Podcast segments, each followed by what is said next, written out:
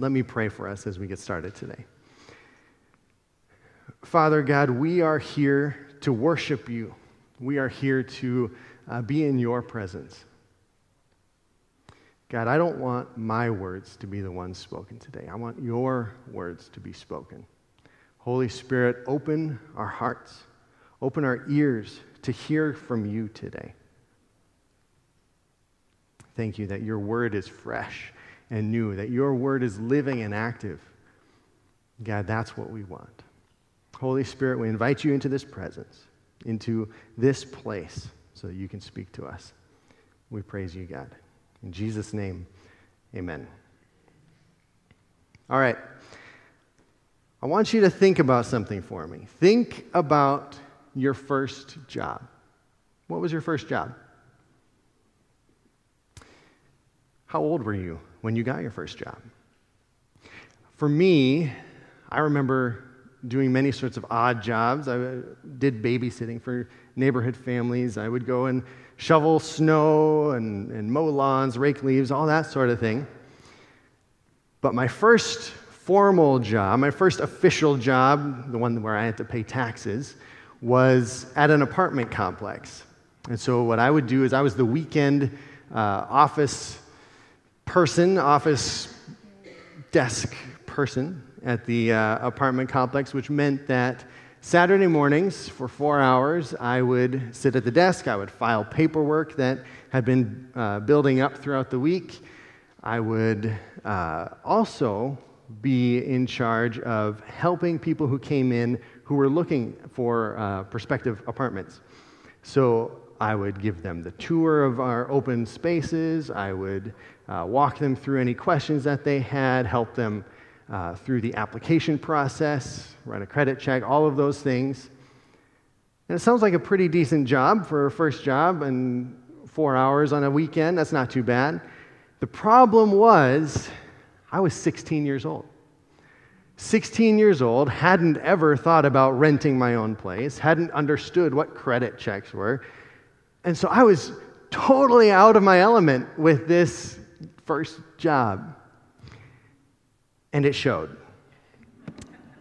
I think, I don't know for sure, but I think that the uh, numbers kind of tanked with me being there on the weekends because people came in and they saw this 16 year old scrawny kid trying to sell them an apartment, trying to rent them an apartment, and he didn't know what he was doing, and they didn't want to rent from a place that didn't seem to know what they were doing. And so, after a few months, I was let go from that position, and it was actually a, a mutually beneficial ending because uh, it helped them out return their uh, losses, and it helped me out because I was definitely not cut out for that job, especially as a 16 year old.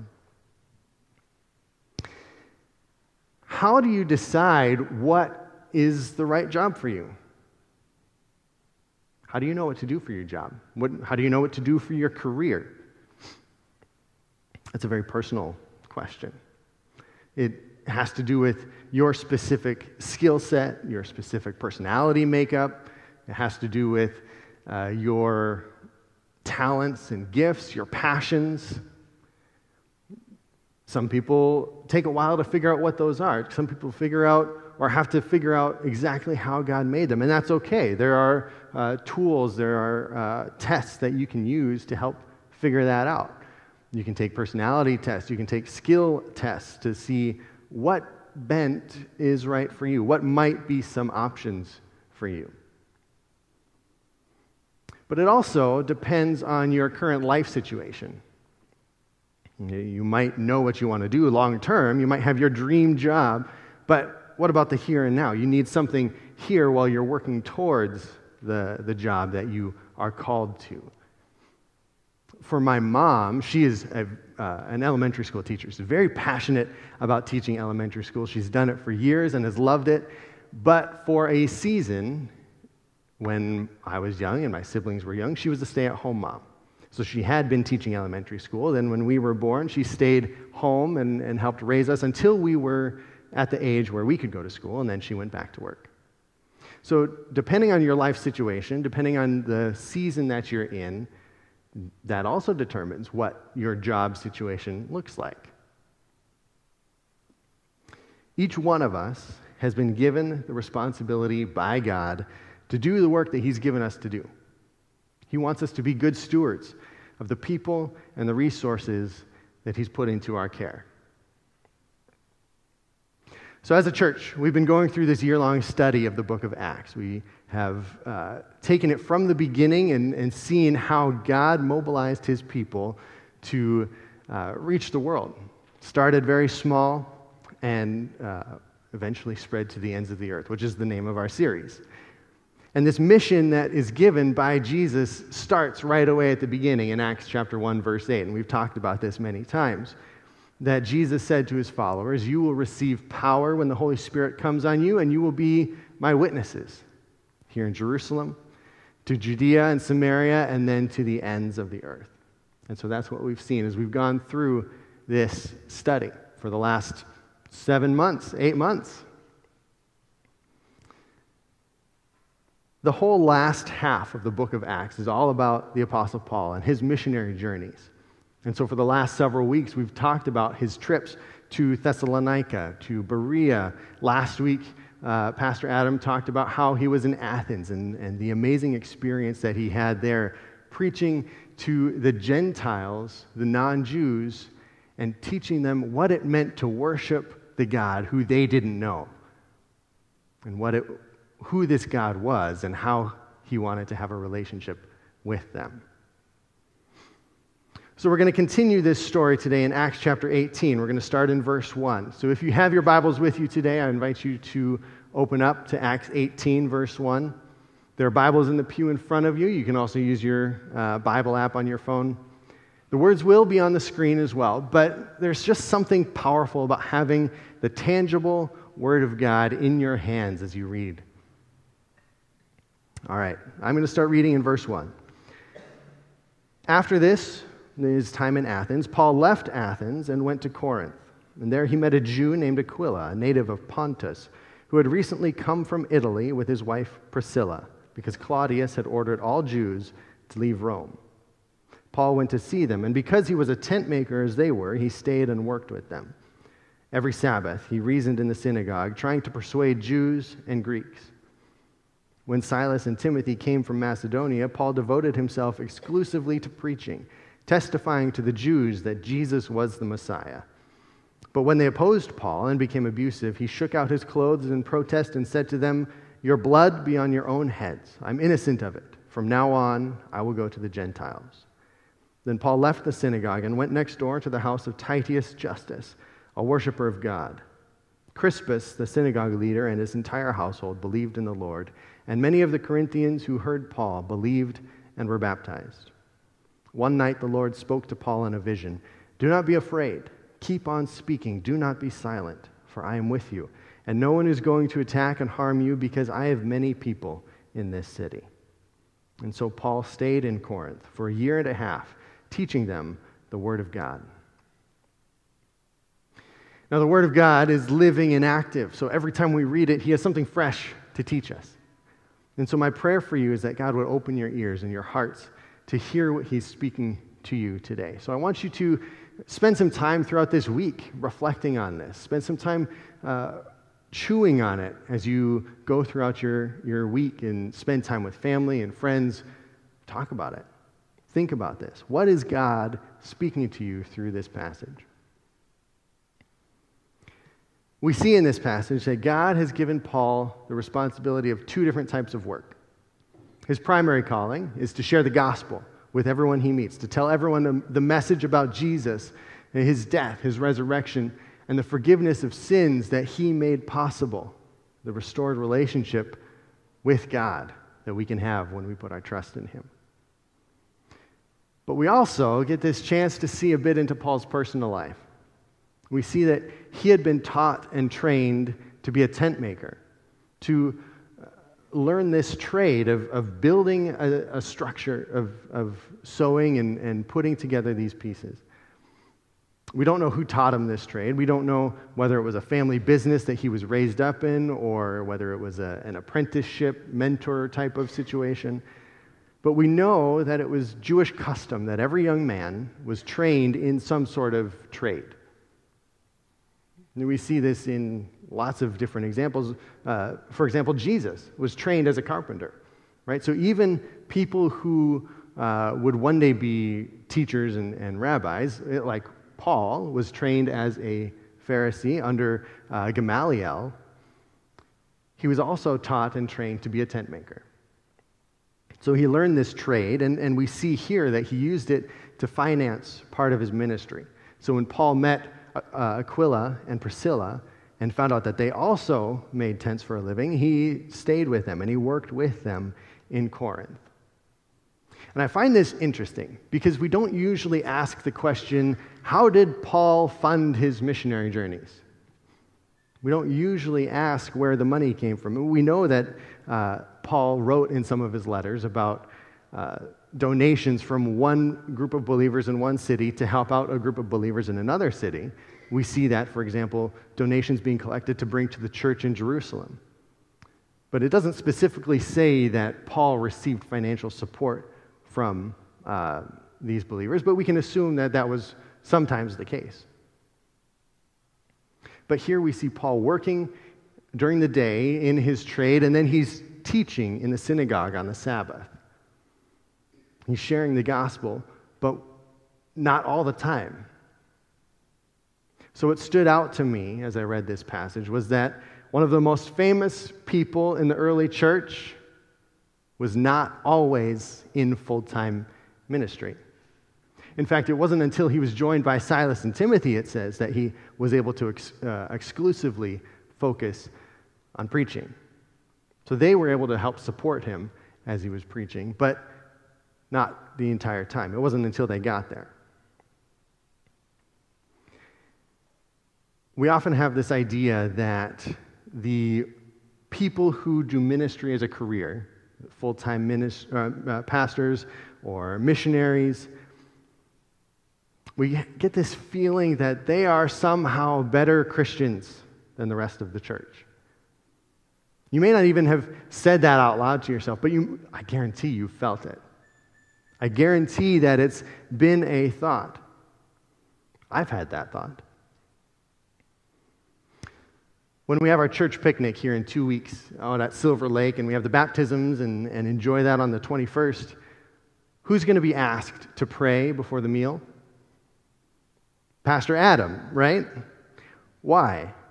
Because subconsciously, or maybe consciously, we have this belief that he is somehow more qualified because he is the senior pastor, because he has uh, been the leader of our church, and so he's the one that can pray. The rest of us aren't qualified enough to pray before the meal.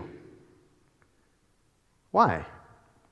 Why not someone else? Why can't we have the retired businessman pray before the meal? Why can't we have the stay at home mom pray before our church picnic meal? We all have the same Holy Spirit. We all have been given the same access to God the Father in prayer, right? So we should have this idea that we are all equals Uh, in the sight of God. What I see here in the Apostle Paul is that reminder that preaching the gospel does not depend on what you do for your career. It doesn't depend on how much money you have. It doesn't depend on your current life situation. Because preaching the gospel should be a way of life for every Christian. You don't have to be in full time formal ministry in order to be qualified to preach the gospel. We're called to preach the gospel no matter where we are, where we work, or where we live. And this is the point of the Great Commission, right? In Matthew chapter 28, Jesus says to his disciples this, these final instructions. He says that all authority in heaven and on earth has been given to me. Therefore, go and make disciples of all nations, baptizing them in the name of the Father and the Son and the Holy Spirit, and teaching them to obey everything I've commanded you. Jesus' words aren't saying that you need to go overseas to, in order to make disciples. He's not saying that you need to go across the country in order to make disciples. Some people are called to do that. But he is saying, Jesus is saying that as you go throughout your life, wherever you go, when you go to work, to, to the grocery store, in your neighborhood, you, then that's where you're commanded to make disciples. not just those with seminary degrees and bookshelves full of theology textbooks. All of us. It's for every believer. We all have been given the same Holy Spirit. We've all been given the power of God to change the world with the gospel. We've all been given the Great Commission to make disciples. Some people are called to full time ministry. Some people are called to go overseas. But we're all called to share the message of Jesus, his death, his resurrection, and the forgiveness of sins and the restored relationship with God the Father.